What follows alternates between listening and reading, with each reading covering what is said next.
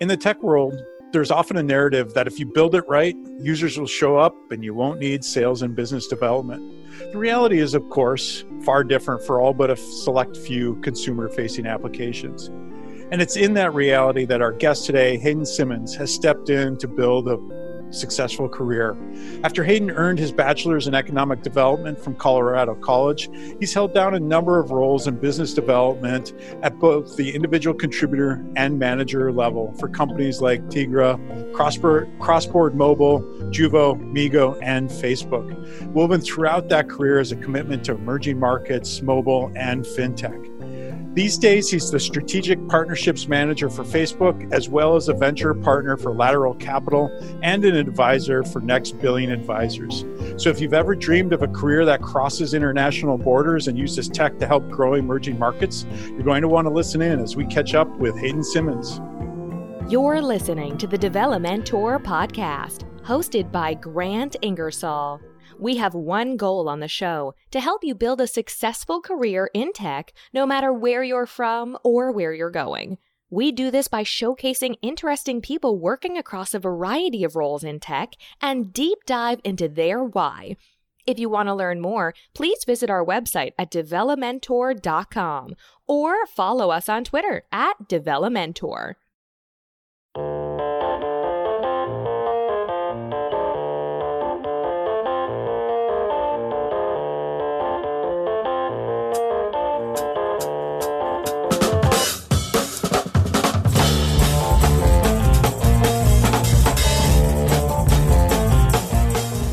Welcome to the show, Hayden.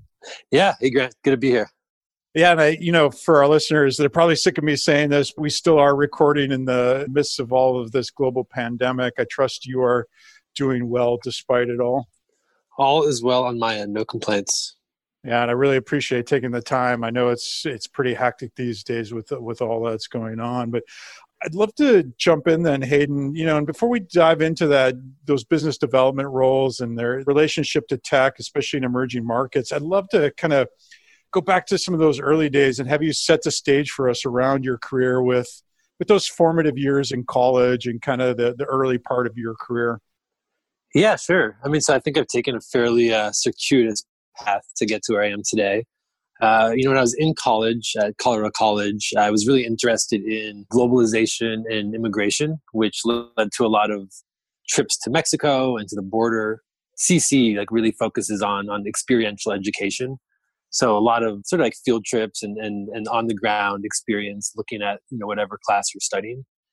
And also, it's it's on the block program, so you do one topic for three and a half weeks, all day, every day, and then have five days off and then do another class. And so it allows you to go super deep with the same folks and really kind of figure out what you're interested in or what you're not so interested in.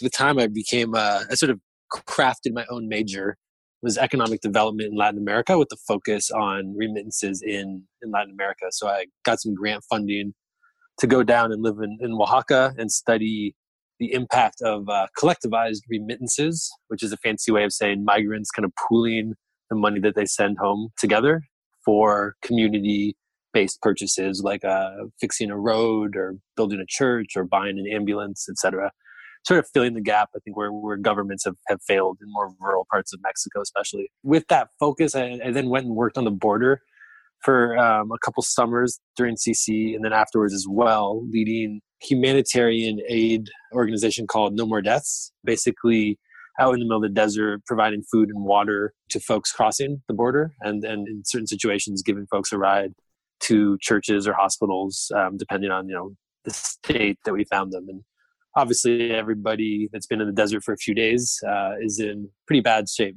And so we'd often give people a ride back to the border or uh, to the hospital. And really that was sort of my focus. I think when i came out of cc it wasn't honestly like a particularly career driven school I think a lot of my friends too weren't necessarily coming out of there with like a real clear sense of what they wanted to do next. I knew I wanted to work in something in Latin America, something sort of impact driven and probably on the nonprofit side. You know, after first doing a bunch of uh, climbing in Durango and uh, spending like six or eight months doing that, I eventually came back to the Bay Area and, and worked on the nonprofit side with a association of immigrant rights groups that basically represented some 1500 different groups and we would then do product market fit testing for venture backed remittance companies. So this was really early days in the word you know in fintech right? I don't even know that the word existed back then but it, it kind of gave me some exposure to you know yeah folks going out there raising capital. A lot of it at the time was sort of around this somewhat of a fairy tale around disrupting you know the western unions and moneygrams of the world. They would then look to us to help them kind of localize their product to different diaspora communities you know i really really enjoyed the work and i, I found myself enjoying more and more like the clients that we are working with versus like being on the nonprofit side and just feeling constantly kind of hamstrung by resources. So yeah gradually kind of made, started making the shift over towards the tech side of things. I was really interested in like how can mobile be used to drive you know financial inclusion initiatives at scale and do things like lower cost and increase transparency and then just yeah really like democratize access in a way that, that both you know generates profit and impact that's fantastic. You know, first off, those are things that don't come across in your LinkedIn profile, of course. But I'm curious, you know, so that inspiration was that a, derived, if you will, from that time, quote unquote, in the desert? it almost sounds uh, cliche to say you went out into the desert and came back with this idea, but it sounds pretty true. I mean, were you were you observing things there that led to this idea around mobile fintech and emergent markets? Yeah, I mean, absolutely right. Because it's such a politicized issue, just migration itself. I think anybody, no matter what side of the issue you land on, you know, especially those that have kids, can be like, well, if I live in rural Guatemala and I can't afford to send my kid to school and put food on the table, like I'm hiking to the US and I'm breaking any law I need to to get into the country so that I can send money home and and like that sort of desire to improve the livelihood of your own family back at home is really what drives you know these, this massive you know 600 plus billion dollar a year remittance industry. And so for me it became like it's, they're sort of inextricably linked right? The migratory path and the fintech side of how do you actually get the funds home once you've successfully you know made the adventurous journey up to the us and and obviously same goes across africa and to europe and, and, sort of globally right? It's, it's a very similar dynamic. And and the traditional incumbents in this space you know we're really we're sort of cash management players right? Like anybody that could at scale have cash and then be able to you know have the liquidity on both sides of the border to do cash in and cash out. And as mobile phones became more available a lot of technology has started to emerge that can allow you to lower cost and uh, you know increase speed and increase safety and and everything else. Yeah so you mentioned like in many ways the emerging part for you on the tech side is like you know there's these entrenched players like western union which you know depending on you view it you know predatory or at least expensive in terms of money. But at the same time we have this wonderful thing that is the internet I'm curious then, like, how did you land that first role in tech? Like, you, you come back to San Francisco, you've you've been doing all this work on the nonprofit side. How did you make that shift into the tech world? Like, what did you do to prepare for that? It really kind of took time, and I had it, required like a brief foray into the sort of soul sucking world, at least to me, of, of mobile ad tech. so, like, after the nonprofit stuff, like although I knew the landscape and I knew the industry and I knew the players, you know, probably better than most, it wasn't necessarily like clearly transferable. I think the nonprofit to like tech conversion is not, you know, that trajectory is not a common one. And just to sort of learn the right vernacular and way of working and everything just was pretty night and day so fairly opportunistically honestly i found a job with a company that was a new york based mobile ad tech company that was opening a san francisco office and while i didn't care about like the vertical itself it, it felt like okay this is a foot into venture backed startup world which i think is where i want to go i like the team just because it's not a perfect doesn't check every single box you know feels like it checks enough that it can kind of get me incrementally towards the next thing yeah, that's interesting. So you, there's kind of two things I want to pick up on there. You know, one, the soul sucking side of it. It's, it's interesting, right? I mean, we're we're laughing, but like I think we all kind of know what that means. But define that for you. Like, what were you experiencing? Obviously, you're very mission driven, which I see very much in my current job.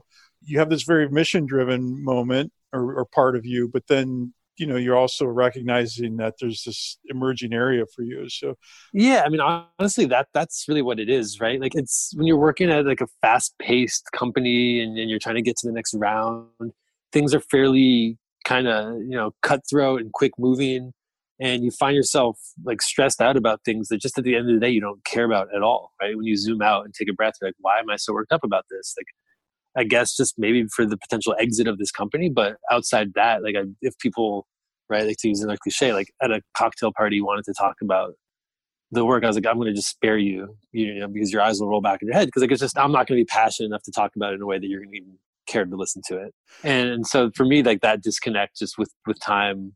And it was fine, you know. Like it was short. It was I was young. I got to spend a week, a month in New York City, and that was fantastic. So, so really no complaints, right? But I just think that you know with time it was like okay i need to figure out what i want to do next in a way that like stays in the same sort of startup mentality. I really liked the dynamic of it but in, a, in, in an industry that i cared more about. And so once that ad tech company had an exit you know it was nice because it kind of afforded me this opportunity to take a step back and, and figure out what did i want to do. And it was basically two things. Like i actually i looked at my bookshelf and i was like all my books are basically either about like Latin America or like the Southwest and outdoors and the desert and climate. Should I go into outdoors some work? Like, is there like a career there that makes sense? Or should I find a way that I can keep working in Latin America, working on these remittance issues that I care about? You know, the latter made made more sense, although I kind of explored both as a consultant. So I just took on a number of projects. It gave me the opportunity to kind of try before you buy. Worked with I don't know ten different companies and eventually found Juvo and did a few month project for them. Loved the team, loved the mission, really loved everything about it, and went full time and stayed there for four years. That's awesome. I want to come back to some of that later stuff, but like that, that time as a consultant, I'm just curious from a practical standpoint. Like many people kind of have this, oh, hey, I'm going to go out on my own, but you did it. Like, what were some actionable things you did to get clients that you know kind of help you navigate that time where you're trying to figure things out. Yeah, I mean, it's just hustle. You know, it's like getting out there, not worrying if someone says no to you on LinkedIn or Angel List or whatever, and like building a story and just like you're pushing that kind of snowball up a hill and it just gets bigger. And the bigger it gets, the more you believe in it. And the more you start telling your story, the more that story becomes real and true. And you kind of just have to keep sort of moving things. And and you're moving multiple snowballs. You don't know exactly which direction things are going to go. So you're exploring a lot of angles and taking a lot of informational interviews. And, and it's all good practice and it's all good networking. And if you get something out of it, you can even, if that something is helping that person make a connection, uh, you really know, never know like when it's going to kind of come back and be able to pay it forward. I've always sort of enjoyed the connecting people and connecting ideas. You know, in consulting, it's a lot of that, right? And you're like, even if at the end you're like, well, I don't know anything about this, but I can connect you to this person or whatever. Um, you really never know when that's going to come back. It's that. So it's like putting yourself out there and talking to as many folks as possible. And then it's just going deep and building up some expertise on something that's going to be attractive to folks. And so what for me, what it was was like was mobile money in Africa. I started just reading everything I could and talking to everybody I could and there's not that many people in San Francisco that were doing that at the time. And so you walk in and talk about this with someone. It's like, you, I think you kind of stand out because you just have this niche expertise.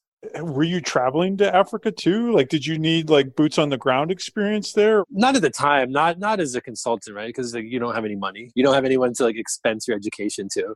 Just reading online and talking to folks and reaching out and having calls and then getting projects. And I took projects for companies that you know no don't need to throw them under the bus publicly, but like companies are like, this is never going to succeed.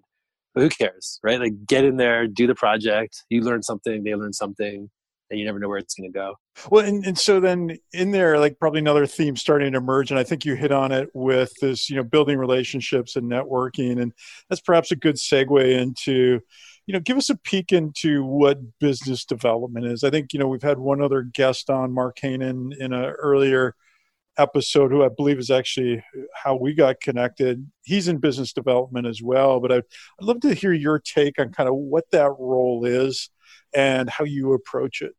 Yeah, I mean, I think there's there's definitely a spectrum, right? And like even from sales to BD to strategic partnerships, you know, different companies call these roles different things, and in some ways, maybe just to attract folks and get you in the door, because there also is like a lot of overlap. Like traditional sales at a startup maybe like if you're just selling an existing product and you're likely to have sort of maybe a quota and have some variable comp tied to commission probably and to me like that those roles have been are less interesting i like the ones where it's a little bit more nebulous and like the bd pieces like you were trying to bring together partners to build something new whether it's a new product or a new service or feature in a lot of early stage startups especially doing bd you're, you're sort of an extension of a lot of different teams like from legal to product to probably working closely with the ceo data science, you know, whatever the departments are, and sort of putting those pieces together internally and then matching it to what's out in the ecosystem where, you know, the market you're trying to expand into. And then sort of figuring out creative ways to bring these things together through through partnerships, whether they those partnerships, you know, open up a new market or just improve your own product. You know, there's a sort of variety of types of BD within there that sort of variability of it and that creativity to it is, is what I've always enjoyed most. And so, like, I imagine then, like in the mobile space, I mean, you're probably this is a lot of talking with both the platform providers, the telco companies who are delivering it. Are we talking like handsets and API services, kind of all of the gamut here? Yeah, exactly. So, so Juvo basically, you know, we raised uh, sixty million dollars, and basically what we do is, you know, I'm still a shareholder, integrate into telcos in emerging markets, ingest all of their data on their mobile subscribers. In these markets, subscribers access, you know, data and SMS, et cetera, on a prepaid basis. So, you know, you have to top up your phone to be able to, it's balanced, right, to be able to make mm-hmm. a phone call. And so using all of the underlying data, starting to build this, you know, some scores and profiles to enable access to other sort of credit products and financial products on top of the underlying, you know, telco service, whether it's something like financing a smartphone, which is how I know Mark through PayJoy. You know, they uh, they offer a lock-in services to be able to collateralize those types of loans, or you know, an unsecured cash loan, whatever the case might be. So, you know, while we had sales team really trying to get foot in the door with the telcos, on BD you're more partnerships driven. And so like how are you working, yeah, with different players in the ecosystem to bring some of these financial services to the market, from figuring out licensing to, you know, getting access to the devices and the point of sale software integrations and cash in and cash out and you know anything else.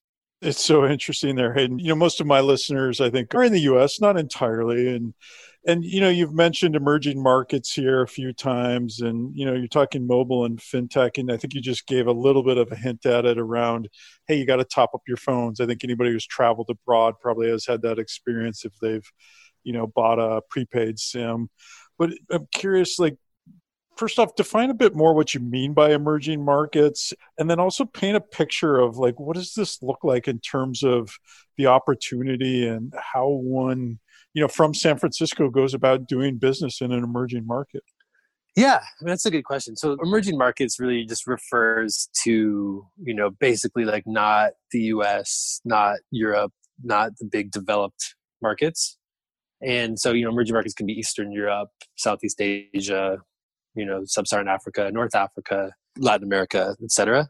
And the premise and like the big sort of initial wave of interest in emerging markets is like that that's going to be the next billion consumers, right? Like ultimately, these people mm-hmm. are going to be the folks at Facebook and Netflix and Spotify and whomever are going to need to onboard to continue growing. And these populations, you know, interested in these markets, usually there's some sort of like leapfrog opportunity just because things have developed in a very different way.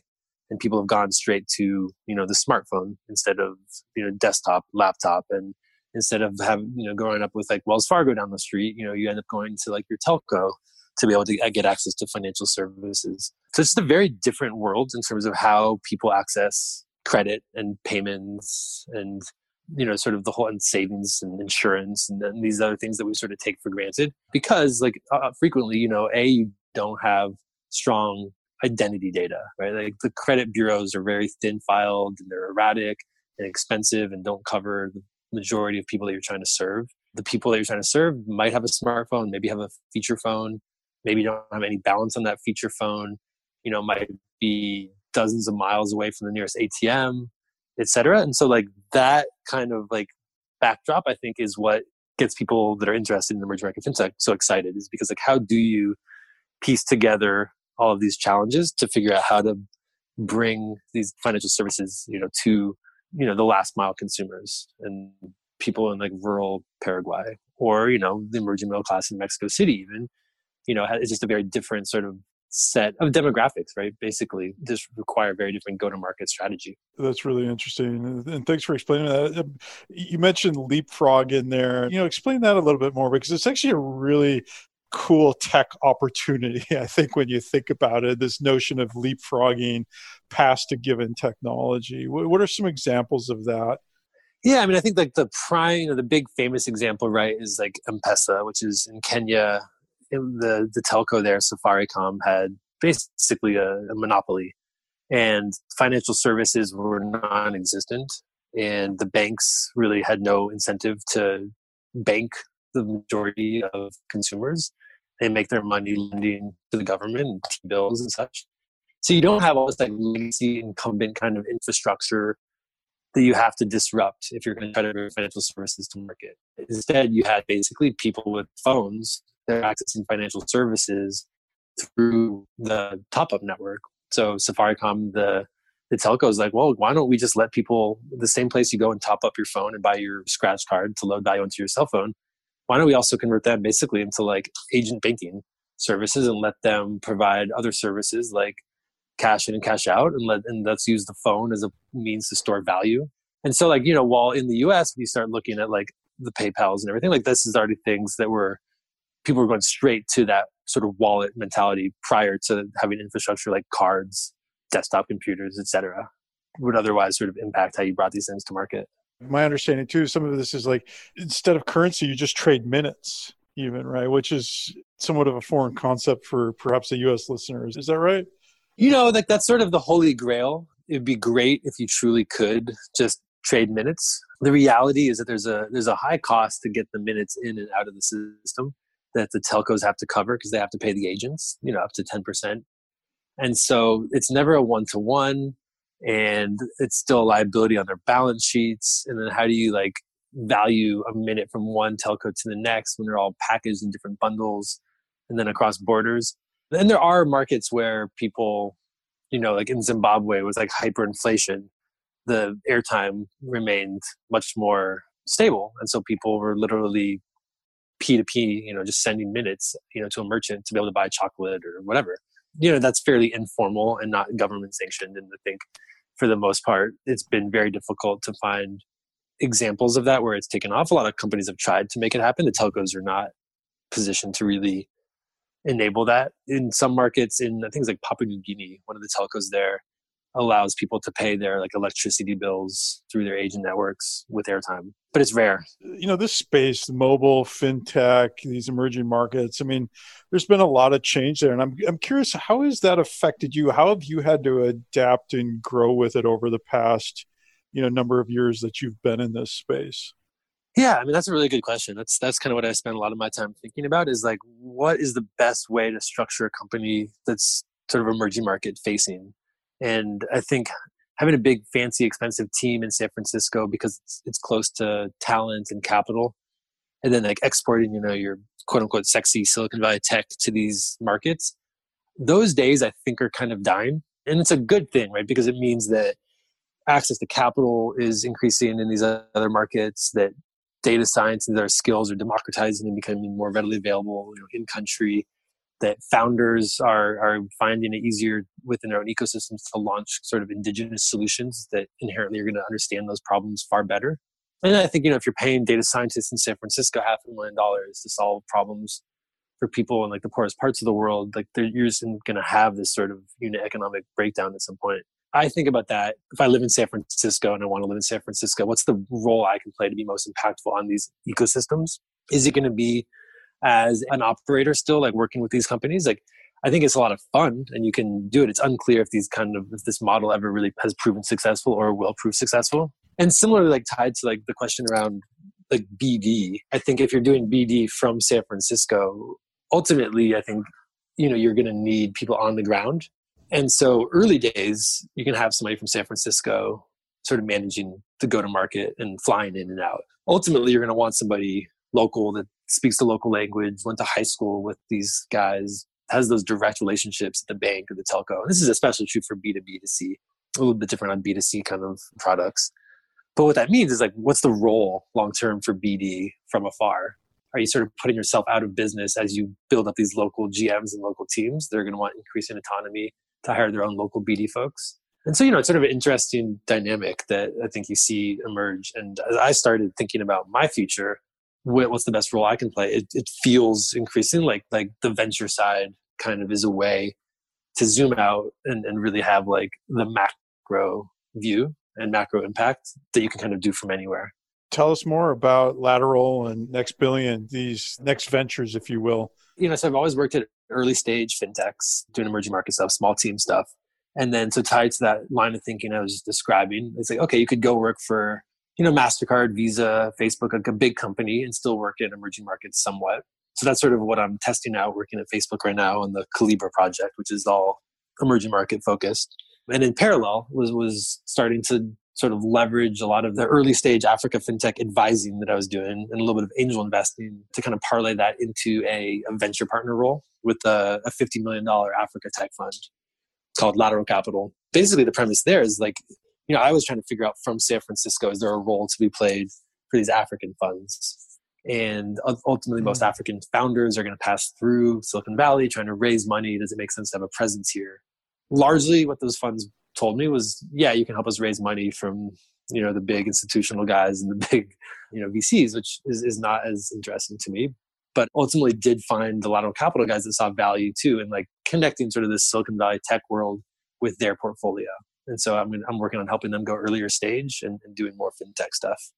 That's fantastic. And then I, I, believe you also have this advisory role at Next Billion Advisors, which, you know, again, I think you highlighted for our listeners earlier the idea in these emerging markets that's the next billion of users which represents growth for a lot of frankly a lot of companies these days not just tech companies so what's that all about yeah i mean it's it's a really kind of exciting uh, initiative mark Hanen, he, he referenced earlier is putting together to basically you know bring together a, a little community of advisors that have been working in emerging markets can help either companies here scale into those markets or companies in those markets scale more globally which I think is always sort of a main focus for these companies, right? Like in a lot of smaller emerging markets, the total addressable market is not going to be big enough to really sustain the kind of like growth and valuations that are, you know, coupled with taking venture capital.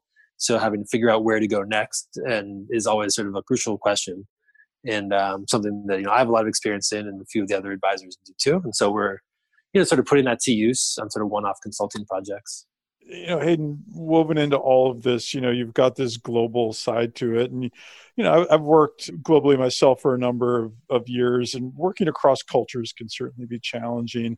For our listeners who perhaps want to get into working more globally what are some actionable things that would help them be successful? You know whether it's in emerging markets or just working around the globe but what are some things that you've learned along the way for me, like I speak Spanish, and so you know I lived in Spain in high school, and then in Ecuador before college, and then in Argentina and Mexico, and I think that really kind of helped me a like differentiate myself as a candidate when I was trying to break into some of these companies that wanted to you know working in Latin America, and two like when you're working in these cultures, it just goes a long ways. I think on sort of like the empathy side of things to really be able to connect with folks locally.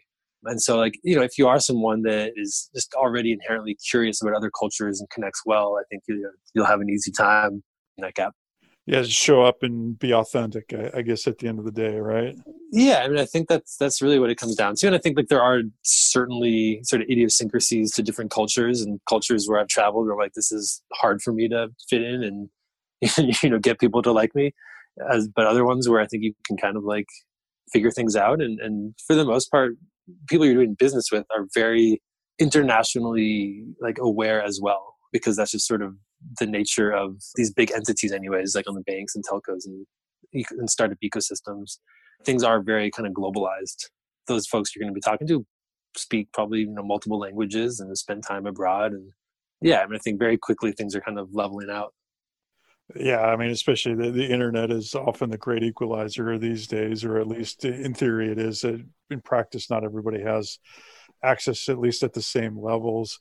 I mean, we've talked tech kind of from the general standpoint, but I'm curious, like, how does the actual technology show up when you're in a business development role? Like, how do you think about how you represent the work of that your company's doing, like explaining the tech, being up on what the tech's capable of doing, you know, separating what's real from what's hype? How do you filter that stuff?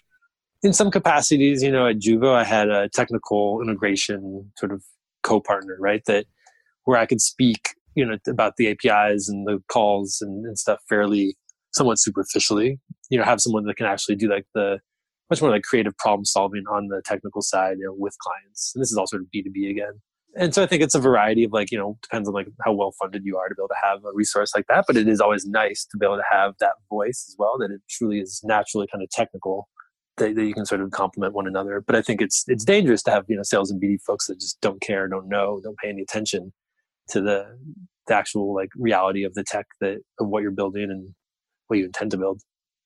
Yeah, for sure. I mean, to me, like, and I've done a lot of work with salespeople over the years. The the best ones always do the extra mile in terms of understanding the tech, and and vice versa. The best sales engineers do the extra mile to understand the sales process. So, what's the best thing about this role for you, and what's the most challenging?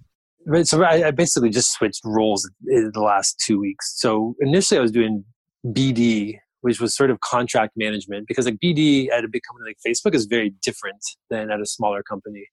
And I think that's an interesting distinction. So like when you're doing BD at a smaller company, you're really touching just a lot of things and you're working with a lot of folks and really helping drive strategy. Once you get to a bigger company, things are a bit more siloed, right? A bit more specialized. You sort of have your lane and you stick to it. And to me that that's taken a little getting used to, right? Where you're mm-hmm. not the director of something and you can kind of just run off in every direction and, and, explore things that are interesting and sort of be trusted to make those calls. And instead, you sort of have your strict mandate and things are a bit more linear, which probably is far more efficient process. But the, you know, the way my brain works, I like to be able to have a you know a diverse set of work days and explore multiple things. And even if it goes nowhere, like just the educational upside alone, I think is is always a, a positive. And so in the new role, I'm on the strategy team. And so it's like basically, you know, go off, go deep on this, figure out, you know, the landscape of this, the competition, and come back with a sort of set of recommendations, which I've really enjoyed. And I, that's always been a part of BD. And now it's interesting to sort of do that as just a standalone role. Yeah. And what about the most challenging? Again, not Facebook specific, of course, but, uh, you know, all, across all these BD roles, what's the most challenging? I think like you have to be comfortable uh, when you're doing BD at a startup early stage startup with like ambiguity. And so mm-hmm. sometimes, you know, you're selling something that doesn't exist yet. You have to be, you know, comfortable with that sort of and, and patient enough, I think, to like stick with it. Because it can definitely be be tiring and exhausting when you're you're pitching a roadmap that's you know always seems to be like two years away, but you need those clients revenue to be able to like build those things, and that can be a challenge for for folks. And like I've had moments, you know, or like roles where that's been more challenging than in others where you're so committed to the long term vision that it doesn't matter, right? That your passion kind of trumps that ambiguity and then it's it no longer is a real obstacle yeah in many ways you're selling the future right? Which i guess is tech in general but in bd in particular my observation is you're often selling the, the, you have to convince somebody to come build something with you that you can then take to market. Exactly. It's not just sales it's not just buy this and then they can like play with it and see if they like it. It's like let's invest resources expensive resources and time to building this thing. And uh, no you're exactly right. And that can, that can be quite challenging Tell me about the impact of a mentor or a relationship or a friend uh, that they've had on your career to date. Yeah, I mean, I've got a few. I say I consider myself very lucky to have have a number of sort of senior mentor folks that I can go to and, and sort of get sanity checks on different ideas. And you know, one one example is like I've tried different times like start something on my own, but I've never really gone fully into it and, and fully committed and and recently with this like coronavirus and this sort of like newfound free time right right no longer spend four and a half hour days commuting um, and i can get up at 6 a.m and the sun's up and do calls with africa i've started exploring this this whole side project and i've had a series of mentors that like have been extremely valuable in, in being like letting me get this thing out of my head sort of yeah that sanity check right? I'm like does this make sense? It seems like there's demand. It seems like this idea is coming together and like just having like that support structure I, I, feel like i have a lot of like friends too and colleagues that sort of play that role and we all play it for each other just a lot of whatsapping going bi-directionally daily So this basically this thing, this rally cap community that I'm creating right now. It's a community of angel investors, mostly fintech folks, mostly in the US. Folks that work at Plaid and Stripe and Facebook and people I consider to be friends, investing into a portfolio of early stage funds, three in Africa in one basket, and then in the other basket, three in Latin America. And the mentors I've had is like I have a diversity of them, right? So folks that I can go to that are more on like the fund structure side, right? And like how do I actually like manage the legality of this thing and like dealing with like SEC requirements to how do I like position this from like a storyteller's perspective to create some visuals that are compelling because people aren't going to read a long email to people that are, you know, they kind of can kick the tires on the funds that we're investing in from like a DD perspective, both like debt and equity. And yeah, I know I say I consider myself very lucky to just have like a really good, close circle of friends that I, that can act as mentors when called upon. Flip it around now, and what would you tell I don't know, eighteen year old Hayden or somebody who wants to get into this space? What's kind of that best career advice, if you will? I would say live abroad. I mean, when you're young and you have the time, just you know seek out adventures and take risks and, and have as many interesting experiences as possible because it's all going to be valuable. And you know, for emerging markets, like it, there's nothing that can replace on the ground experience and understanding the people and the products and the landscape. Just studying it in your MBA is a fraction of the value that you get from spending you know, a month on the ground. Let me pull on that thread. You know, can you can you share a story of a a moment on, abroad uh, that has come back to you in terms of where you're at in your career or, or the work you've done later, like uh, a particular I don't know, experience that you had? Well, yeah, interesting. Like when I was writing my thesis in Oaxaca, there was an uprising where the teachers union literally kicked the police and government out of the city and like fully militarized and shut down the teachers. Yeah.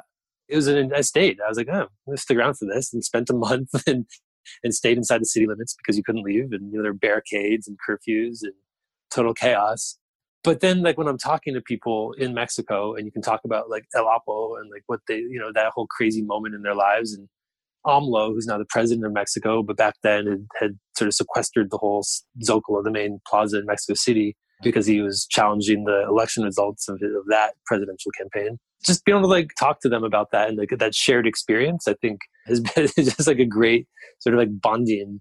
You know, similarly, like I was in Mexico City for the earthquake a couple years ago, and that's was sort of was there for a conference. and It wasn't quite to answer your question, but being able to have these experiences that people can relate to that make it feel like you're not just sort of this like helicopter tourist or um, coming in to like extract value, but really, you know, much more determined to, to drive like long and be there for the long run, I think is, is valuable. Yeah, such fantastic advice. I mean, I think the whole travel and living abroad is such a double edged sword these days with climate change, but at the same time, it's probably the at least in one of my views, one of the the things that helps cure what ails all of us in, in this global environment, which is building a shared understanding. So for sure, I, I think if you can't live abroad, at least travel abroad and and getting beyond that tourist view of the world is so important.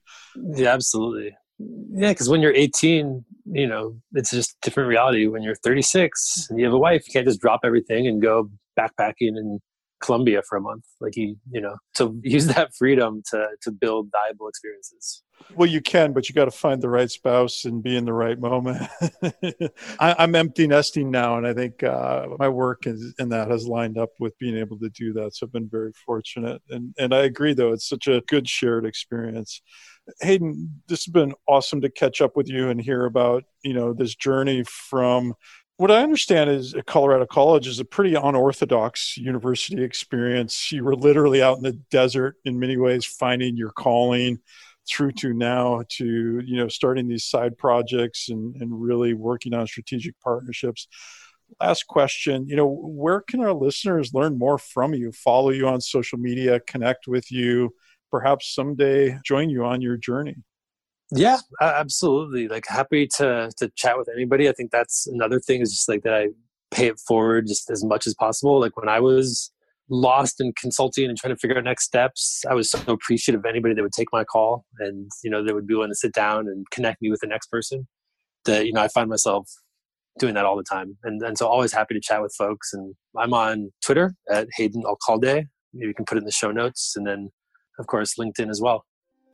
That's awesome. And Hayden, we will be sure to link those up for our listeners. Thank you again so much for joining me today. It was really my pleasure to have you on. Thank you, Grant. It was great. Thank you for taking the time to listen to the Develomentor podcast. If you like the show, please subscribe on Apple Podcasts or your favorite podcast app. Even better, please leave us a review. If you want to hear older episodes, leave feedback, or sign up to be a guest, please visit us at develomentor.com. If you'd like to support the show, there are three ways you can help out. 1. Make a donation via Patreon. 2 if you're a software engineer looking for your next gig and wanting to practice interviewing, use our referral link to the interviewing.io platform. And three, buy your next tech book from Manning Publications using our affiliate link. All of those links can be found at develomentor.com slash support dash us. That's S-U-P-P-O-R-T dash U-S. All one word. Most importantly, if you like this show, please tell your friends. Referrals are the lifeblood of any podcast. Finally, we here at Develomentor hope that each and every episode helps you move one step closer to finding your path.